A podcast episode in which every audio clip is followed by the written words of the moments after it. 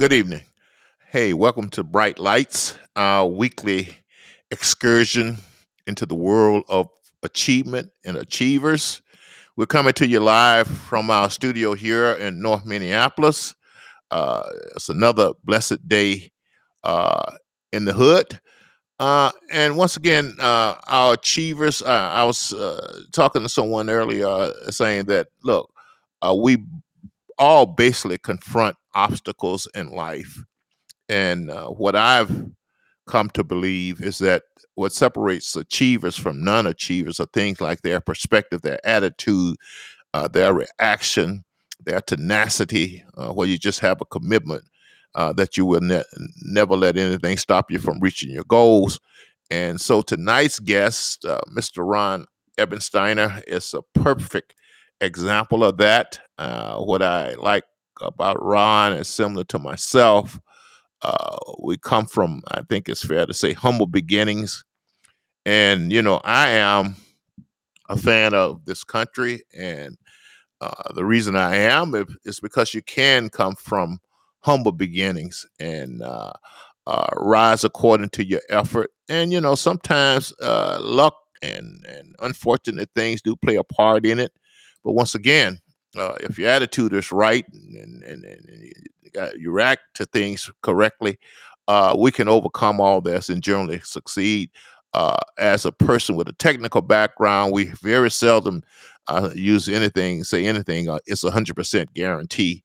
Uh, but I think we're in the high nanas if we understand that we are in control of our lives, and a lot of what happens depends on us. I will repeat uh, probably get tired of me hearing this, tired, uh, uh, tired of hearing this from me. Uh, anything I have not achieved in life, uh, I, all I have to do is look in the mirror. And it's because of something I didn't do, a mistake I made, a choice I made. And so that's just my attitude uh, about my achievements in life. Um, if you want to support this podcast, you can go to lacyjohnson.com. Uh, you can send messages, you can subscribe, uh, you can donate. Uh, so lacyjohnson.com. And before I go any further, uh, I want to say happy birthday to my wife, Betty. Uh, my wife of 34 years. Uh, and today she celebrate her 29th uh, birthday again. Uh, you do the math, uh, you might come up with something negative. Uh, and I normally try to uh, uh, uh, tell one quick story in the news. Uh, I guess a rapper today, Young Dolph, uh, most of these guys I've never heard of until they hit the news, was murdered in Memphis today. And I was at my barbershop, as I do every Wednesday, and we started talking about the state of rap music and how, with all the uh, negative uh, things in rap music, the gun violence, the drugs, the disrespect for women, and we what we don't understand is why how do why do we tolerate this? Why don't we as people stop buying this type of music? Uh, and there might be some type of dysfunction that's going on here that lets us accept that and let us that influence the way we do it. Uh, I do remember the time where rap music was positive. Uh, you know, starting with Rapper's Delight. Well, yeah, it's probably was some guy being uh, unfaithful or something like that. But uh, we we had LL Cool J uh, talking about Mama say knock you out, not Mama say shoot you. Talking about the girls around the way. Uh, Mase, uh, Puff Daddy, Biggie came out. More money, more problems. Queen Latifah was talking about how we disrespect women with the choice of words. Of course, everyone know about Public Enemy, which was the first rap group I think in the Rock and Roll Hall of Fame, their social consciousness. But now today we've just taken it totally off the, the rail and we need to rediscover ourselves and stay away from that. So that's all I have to say about the news today. Uh, I'm anxious to get uh, Mr. Eibensteiner on so we can talk about some of his achievement in life and his background. So, uh, without further ado, uh, hey, welcome to Bright Lights, Ron. Good evening, Lacey. Nice to be here. Well, glad to have you here. Uh, and I should say, and I try to be honest with, always honest with my audience. Me and Ron go back a while. uh, back in the early 2000, I was working with Ron, and he was involved in the education choice movement. He was involved in outreach to the Black community, and we talked about that. And so Ron has always been a supporter uh, uh, uh, of making things better in our community. I know that uh, right now he's working with uh, Kendall Qualls, and we'll talk about that. Uh, his organization called Take Charge. I understand they recently had Jason Riley, one of my favorite black conservatives in town. Sorry, I missed that. But uh, once again, I was out of town for the memorial service for my sister. So we're going to talk about that. Uh, and you know, I've always talked about. So anyway, Ron, uh, let's just start dive into it. Uh, uh, tell us a little bit about your uh, childhood, where you're from, where you were raised, and because what we're trying to really do is take that Ron and see him go through life and transition to the successful Ron you are today. And I know you've been in investment. I know you've been in biotech. I know you've done a lot of great things out there. Uh, once again, there's nothing 100% and guaranteed in life. I know, like most of us investors and us entrepreneurs, we've had success and failures, but we just keep marching on through that. So, basically, let's start off with your early childhood. Uh, where were you born and raised, uh, Ron? Well, I, I was born in uh, a little town south of uh, Sauk Centre, Minnesota, back in 1950, a long time a, a long time ago and I'm the youngest of 11 kids in a in a family and uh, we I, I grew up on a farm. My father was a farmer, his father was a farmer, and his father was a farmer, and that's what they knew. And you know, growing up on a farm, you learn to pitch in. And uh, I had a lot of brothers, and thankfully they were older than me, so that I didn't have to do all the work on the farm. But the one thing that you learn very early on when you grow up on a farm is that uh, work is uh, the essential ingredient of life. And there was no time to sit around, watch TV. In fact, we never had a TV until I was a junior in high school. And quite honestly, we didn't have time for a TV. Uh, in the summertime, we were out in the fields working. It was about a 200 acre farm.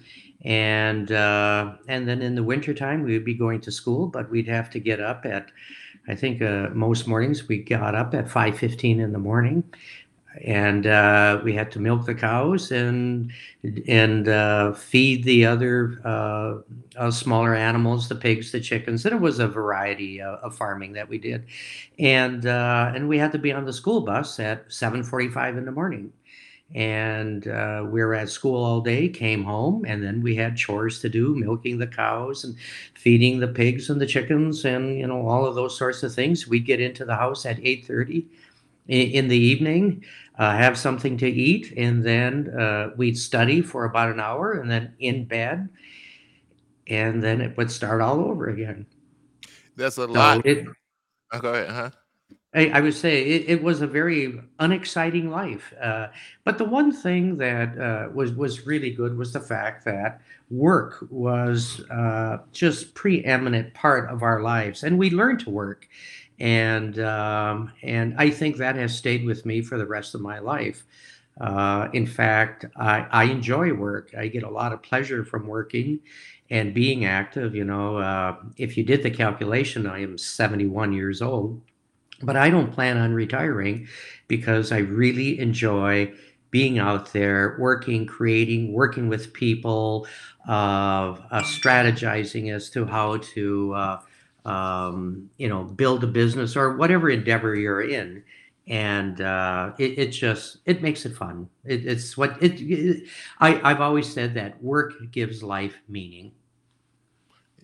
Yeah, well, it's so much to impact there. Uh, work, I agree. I tell everyone uh, if you hear anyone talking about solving some of these issues in these communities and they don't mention work, uh, and one of the things that uh, one of my pet peeve now is that uh, uh there are people out there who want to pay people not to work, even if they don't work. And so I have an issue with that. I've been straight up about if you're mentally and physically healthy, we expect for you to work. And uh, so, so, that's one great thing. And just uh, being raised on the farm, getting up early, and I tell everybody, uh, my wife, I tell all the time, if I had to do it all over again, I think I'd raise my children uh, in the country on a farm and not in the city. That's just me. And you mentioned the TV is just like us. Uh, our television, first television, had a cord that you could uh, take out, take loose from the back. And my mom used to take it to work with her every day when she left because she didn't want us sitting around watching TV all day. So I really appreciate that. I appreciate the fact once again, uh, it's not like you were born with a silver spoon in your mouth, just hard work and dedication and setting goals and things like that. So those are the type of things that we'd like to share with our audience today. But before we get there, uh, you, I met your wife not too long ago. Tell us a little bit about your current family and and how long you've been married and how many children and grandchildren uh, that you may have. Tell us a little bit about that, Ron. Well, well, I got a little. St- uh, uh, I got started late in life. Uh, I got married when I was 38 years old, and uh, people have a- often asked me, why did it take so long for you to get married? And I always say that I didn't meet the right one. And then on age 38, uh, I met the right person that would be uh, a good life's partner. And so between uh, the two of us, we have one child. Uh, she is uh, 30 years old, lives in New York City, works for a big public affairs company and uh, enjoying living in New York City for the time being. That is, it's got some challenges. But uh, my wife is originally from Edmonton, Alberta, which is in mm-hmm. Canada, mm-hmm. and we met at a venture capital seminar uh, back when I was about 35 years old, and uh, um, she was kind of the uh, the uh, MC of the venture capital seminar, and I was sitting in the audience, and I thought wow, that woman is really sharp. I got to get to know her, and the rest is history. Okay. Well, I'm not going to get into too much details on that, but I'm glad you, you you've been together for so long, uh, and that's a good segue because I do know that you've. Uh, well, first of all, let's go back. Uh, your major in college, and and, and what was your major in college, by the way? Well, I, uh, you know, when I was uh, uh, I graduated when I was, I just turned 17 and I graduated from Sauk Centre High School and I wanted to go off to college. And I'm the only one in my family that went to college. And uh, although they're all very financially successful, uh, running their own businesses and mainly in the construction trade industry, but uh, I decided that I wanted to go to college. So I went to the University of St. Thomas and my dad said that he would help me uh, with my college education. And the day I left for school, he gave me five dollars, and he said, "Well, that'll do it. You're on your own now." And uh, so I went to uh, University of St. Thomas, and then over to the University of Minnesota. I graduated there with a, a degree in political science. Um, and I enjoyed taking all of these courses so much that it took me five years to mm-hmm. uh, mm-hmm. to graduate because uh, I wanted to take a lot of business courses and psychology courses. I took a lot of chem. I took a few chemistry courses, and uh, but my my major, my graduate or my degree, undergraduate degree, is in political science. Okay, uh, you mentioned your dad uh, helping you to uh, with your college education. They gave you five dollars. I often tell the story. My parents let us know from day one we're gonna uh, get you through high school. From there on, you're on your own, and we're gonna teach you everything you need to take care of yourself, take care of your family, take care of your children. And I was really thankful and blessed for that. When I left home, I said three things. First of all, I'm not gonna move ever move back home. Uh, secondly, uh, I'm not gonna ever write home for money, which I violated once uh, in college. I think I I might have borrowed five hundred bucks from my mom for something, which I which I can't explain because I always had jobs and things when I was in college. And then thirdly, uh, I said that whenever I get some money, I'm gonna buy my mom and dad something. So I bought a dining room set that to this day still sits in the dining room of our home, and I was just happy to get them stuff. So uh, so I didn't even get five dollars, Ron. You, you you did very well. Um, well, you're five dollars ahead of me. now I know you mentioned you majored in political science, but Ron, I know you as an like I say as an entrepreneur. I know that you've delved into a lot of technology, biotech, and things like that. Uh, I've been in some meetings with you, and you seem technically sharp. But before we go into there, uh, when did you first decide And when I hear political science, I'm thinking you had a, an idea to, to, go into politics. But when did you first decide uh, what your career, what career you wanted for yourself? Well, I, I would say it was very early on. Um, I e- even when I was in grade school, I, I remember thinking, "What's the Dow Jones Industrial Average?" You know, I would hear that occasionally on the radio where they would say the Dow Jones Industrial Average increased, you know, three uh, three points or eight points or whatever, and I would ask my dad, what is the Dow Jones Industrial Average? And he said, you know, it's something to do with the stock market, but don't concern yourself with it. Um, that's only for rich people. and I said, well, then that's all the more reason I wanted to uh, learn something about it. So I, I, was always fascinated with the financial services industry. Uh, the stock market and how companies are grown. And in, in high school, I would read books on various uh, uh, entrepreneurs, uh, you know, of the latter part of 18th century and 19th century, you know, Henry Ford and, uh, or 20th century, I should say, Henry Ford and, uh, you know, the Firestone and Goodyear tires. And so business was always of interest to me uh, long before I went to college. And uh, um, the reason I graduated with a political science degree is I, I, I had enough credits uh, for that. I had enough credits for business as well, but I chose political science to uh, for my uh, degree. But I I always I, I, had an interest in political science, but I always meant to do something in the business world. Okay, so uh, I know you to be uh, a man of many interests and talents and things like that. So you graduate you're taking all these different courses, which I did also when I was in college. I wanted to take course in everything. Uh, you graduated with a political science degree, and then what do you do? What's the first job out of college uh, that you ever hold?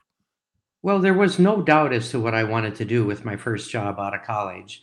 Mm-hmm. Uh, my older brother, who uh, who never went to college, but he was very successful as a salesman. And he got a job as a salesman and he did very well uh, financially, as well as developing his career. So, um, and I remember him telling me one day, is he said, if you know how to sell, if you can learn how to sell, the world is your oyster. And uh, that that really intrigued me. And so uh, after college, when I graduated, I only applied at various companies in sales position because I really wanted to learn how to sell. Okay. And if you if we gotta have people out there who interested in being a salesman, if what, what would you be, say are some of the fundamentals of just selling? Just give me two or three, Ron. Uh, one or two fundamentals uh, of selling, as far as you're concerned. Um, well, for, first of all, you have to be willing and eager to learn how to sell. If uh, if you're not interested in learning that whole process and selling and persuading people um, uh, that your product is superior to another product, it, it's not going to work. You really have to commit yourself to learning how to sell, and then once you do that, then it's just perseverance. And you know, there's the old saying that. Uh, that uh, a born salesman. Well, I, am not so sure. I think there are certain characteristics that uh, people have more of a uh, a tendency to be a good salesman with certain characteristics. But you can learn how to be a good salesman.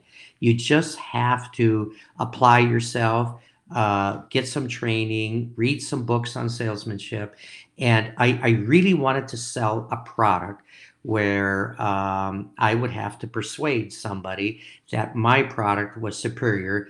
First of all, that they needed my product, and number two, that my product was superior to another product that they could possibly get. So, when I graduated from the University of Minnesota, my first job was selling typewriters and uh, door to door uh, in downtown Minneapolis.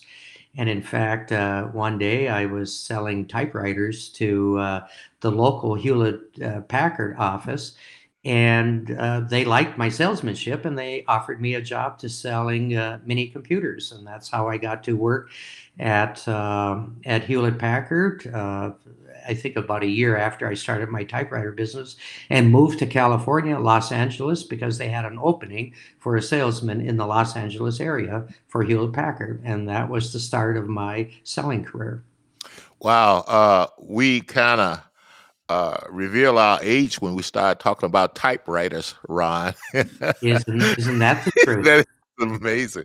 Now, I know somewhere down the line, you eventually uh, became uh, involved in the investment community and you got a job in the investment community. Uh, how long after you uh, started or finished at Hewlett Packard did you move into the investment area? Well, I worked for Hewlett Packard for two years, and mm-hmm. I had the uh, West LA area that includes Century City, Westwood, uh, all the way to Santa Monica. That was my territory.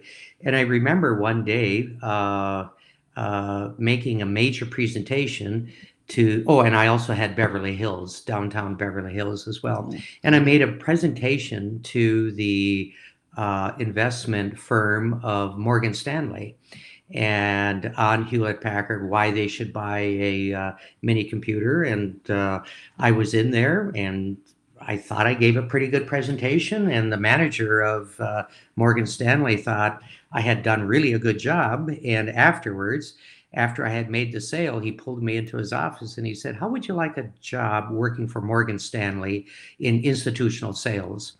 And I said, gee, I would love to uh, because I, I have an interest in the stock market and how companies are funded in finance. I read a lot of books about it. And he said, well, um, I think you would do well in institutional sales and we'll train you and teach you everything else. And that's when I started uh, my uh, work at uh, at Morgan Stanley and I worked for them. I moved up to San Francisco, worked in their West Coast corporate office for seven years. And that's when the door of the financial services industry opened up for me. I noticed you said that you read a lot of books on investment.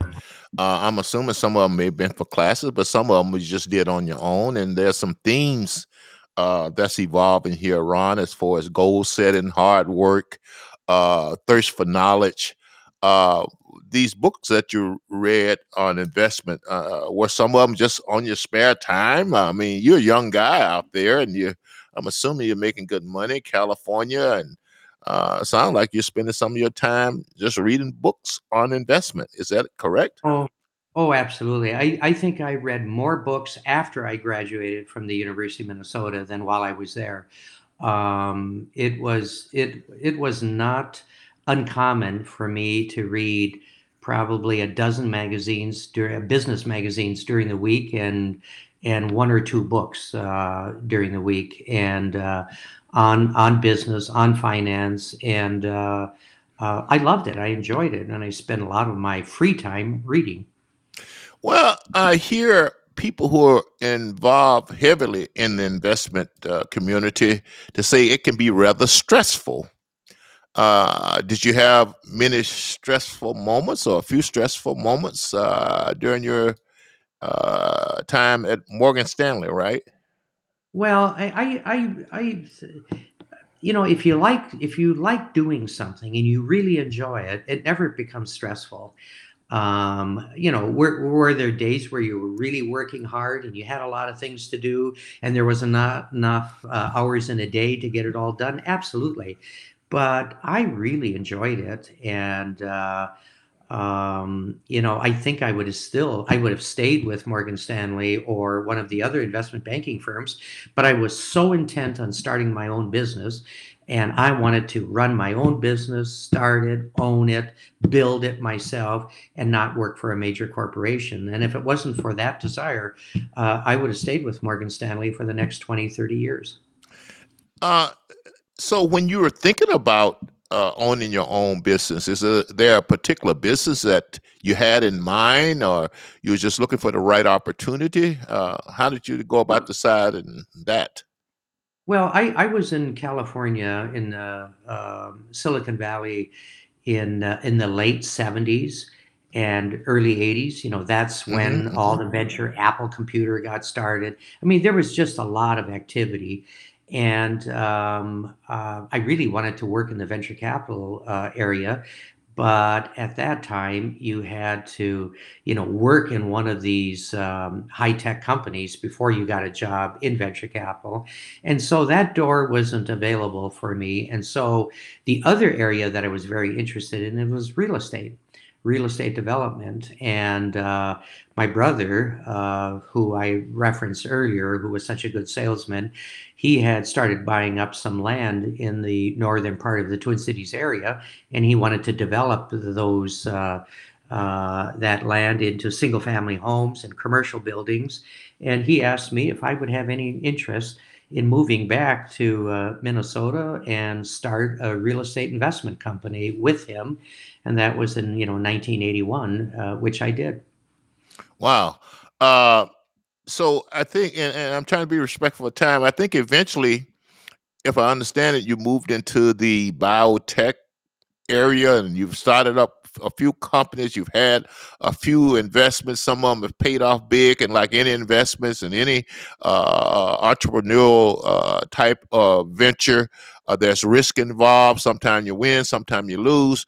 Uh, tell us about moving from the uh, real estate development into just other types of industries and corporations, and how did that well, happen?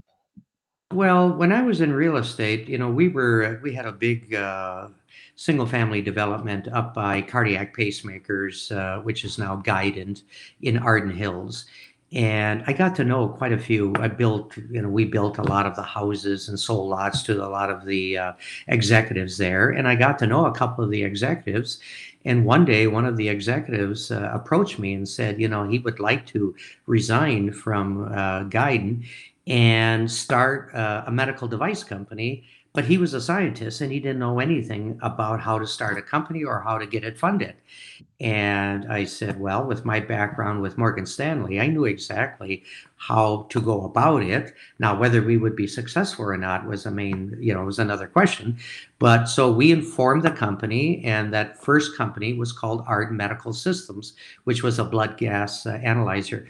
And by that time, I had been in real estate in four years. And to be quite honest with you, I, I got kind of bored with real estate. It was not as exciting to me as uh, as uh, venture capital or um, uh, developing companies. And so we started Ard Medical, and three years later, we sold it to J and J because we have come up with a very innovative uh, blood uh, chemistry analyzer, and uh, that was so much fun. So we decided to wait out our two-year non-compete, and then we started another company. And in fact, over the next three years, beyond that, uh, we started three companies in three years after our non-competes were uh, were over with: Diametrics Medical, Integ Corporation, and uh, Intratherapeutics.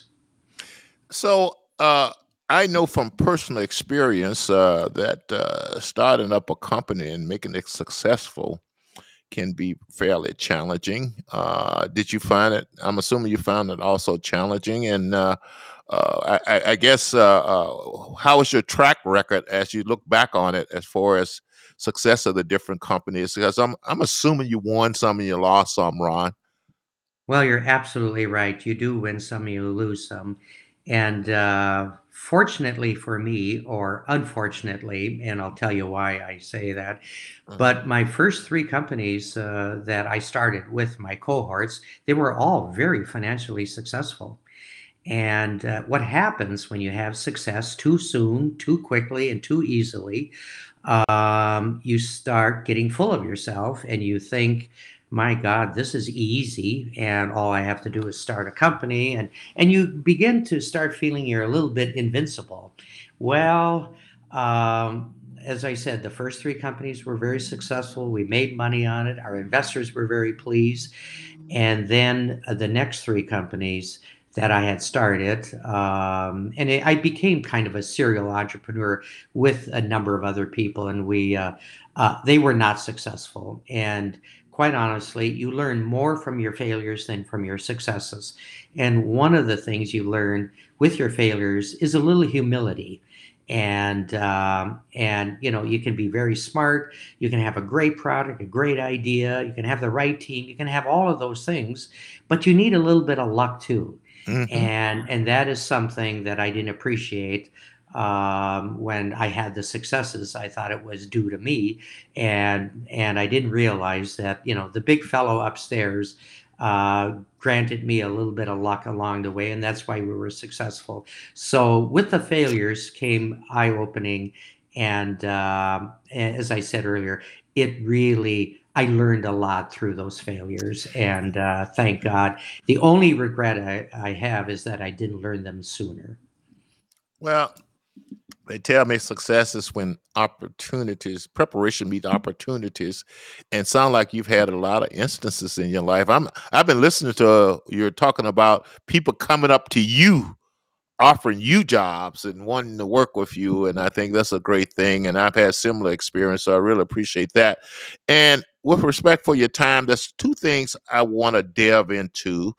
Uh, one is I know now uh, that you are working on some broadband type of uh, development uh, uh, company right there. Why don't you tell us about that and your ideas behind that, and uh, how do you Um, see see that working out? Well, um, about seven years ago, six years ago, uh, an engineer from uh, uh, Russia, um, he uh, came to me, and I had worked with him in a previous uh, company called Racotek in the early 90s. Um, and he was just an excellent engineer. And we sat down over, uh, I think we had lunch, and he was telling me about the coming revolution, you know, with the, this is in 2000, oh, about 2010. And he said the internet traffic is going to explode. Uh, actually, it was a little bit later than that, 2012. The internet uh, um traffic is going to explode, and the current infrastructure uh, just isn't adequate, you know, to handle all the traffic. And fiber optic is a great solution, but you can't run fiber to every house and every business. The cost and the time is just too great.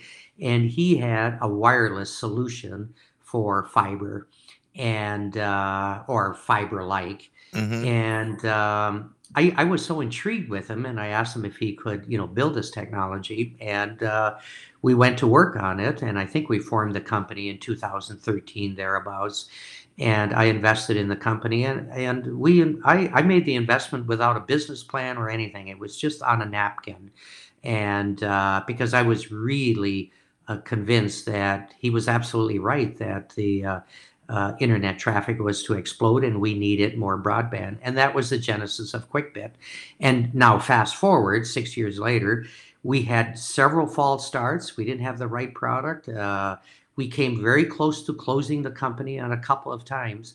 But now I can honestly say that we have probably the best technology uh, today. It's built on a 60 gigahertz uh, technology for uh, what we call wireless fiber there is no such thing as wireless fiber, but it has hmm uh, it's a wireless product that has all the capabilities of fiber connectivity, and uh, we we think uh, we call it our broadband 2.0 solution, and we think it's going to be a huge success. Well, Ron, I know your commitment to the inner city communities and disadvantaged communities. And I think we've been talking about bringing broadband to some of these areas. I know that you've been looking at uh, some investment opportunities in the inner city, and I just appreciate that. Uh, but I also know that uh, you have uh, even broader interests and that you're working with Kendall Qualls, uh, Take Charge, I think it's the name of the organization. Why don't you tell us a little bit about that work and what Take Charge is doing and why are you're supporting that? Well, throughout my business uh, uh, career and the various business endeavors that I've been involved in, I, I've always maintained an interest in politics, not so much politics, but policy. And, uh, you know, what are the best policies that we can implement so that all Americans can reach the uh, American dream? Uh, what policies do we have to implement uh, so that, um, um, you know, that uh, anyone, you know, with my background uh, can can uh, find a way in life and can be successful. And it's not just for some people, but for all people. And I honestly believe that uh, wherever you are in life, you have a vested interest to make sure that you're not only successful, but that a lot of other people are also successful because that benefits everybody and makes this country a better place. So I've always had a very big interest throughout the last 40 years in policy. And I'm chairman of a public policy think tank. And uh, we try to come up with policies that will improve the lives of Minnesotans. It's a very state based uh, policy group. But um, but the other thing is, uh, you know, you look at the minority community, and uh, we just have to do a better job to make sure that opportunities are available for people in the minority community. And maybe some of that has been neglected over the last uh, several decades, but it can't be neglected any longer. What we have to do is bring jobs and opportunity, education to uh, minority communities. And so when Kendall Qualls, uh, uh, he ran for Congress, as you know, and he was uh, unfortunately he was defeated. And he and he and I talked about how he could make a, a real uh, uh, um, help in in uh, in the minority community, and that's why we got involved uh, or started Take Charge Minnesota.org, and uh, it it's it's communicating a message that for uh, all people, but particularly in the community, to get a, in the minority community, to get ahead, you you can't rely on government. You can't rely on other people. You have to take charge of yourself take charge of your family, take charge of your neighborhood and your community. And and you have to be proactive about it. And if you if you go in with that attitude, it's amazing what you can accomplish.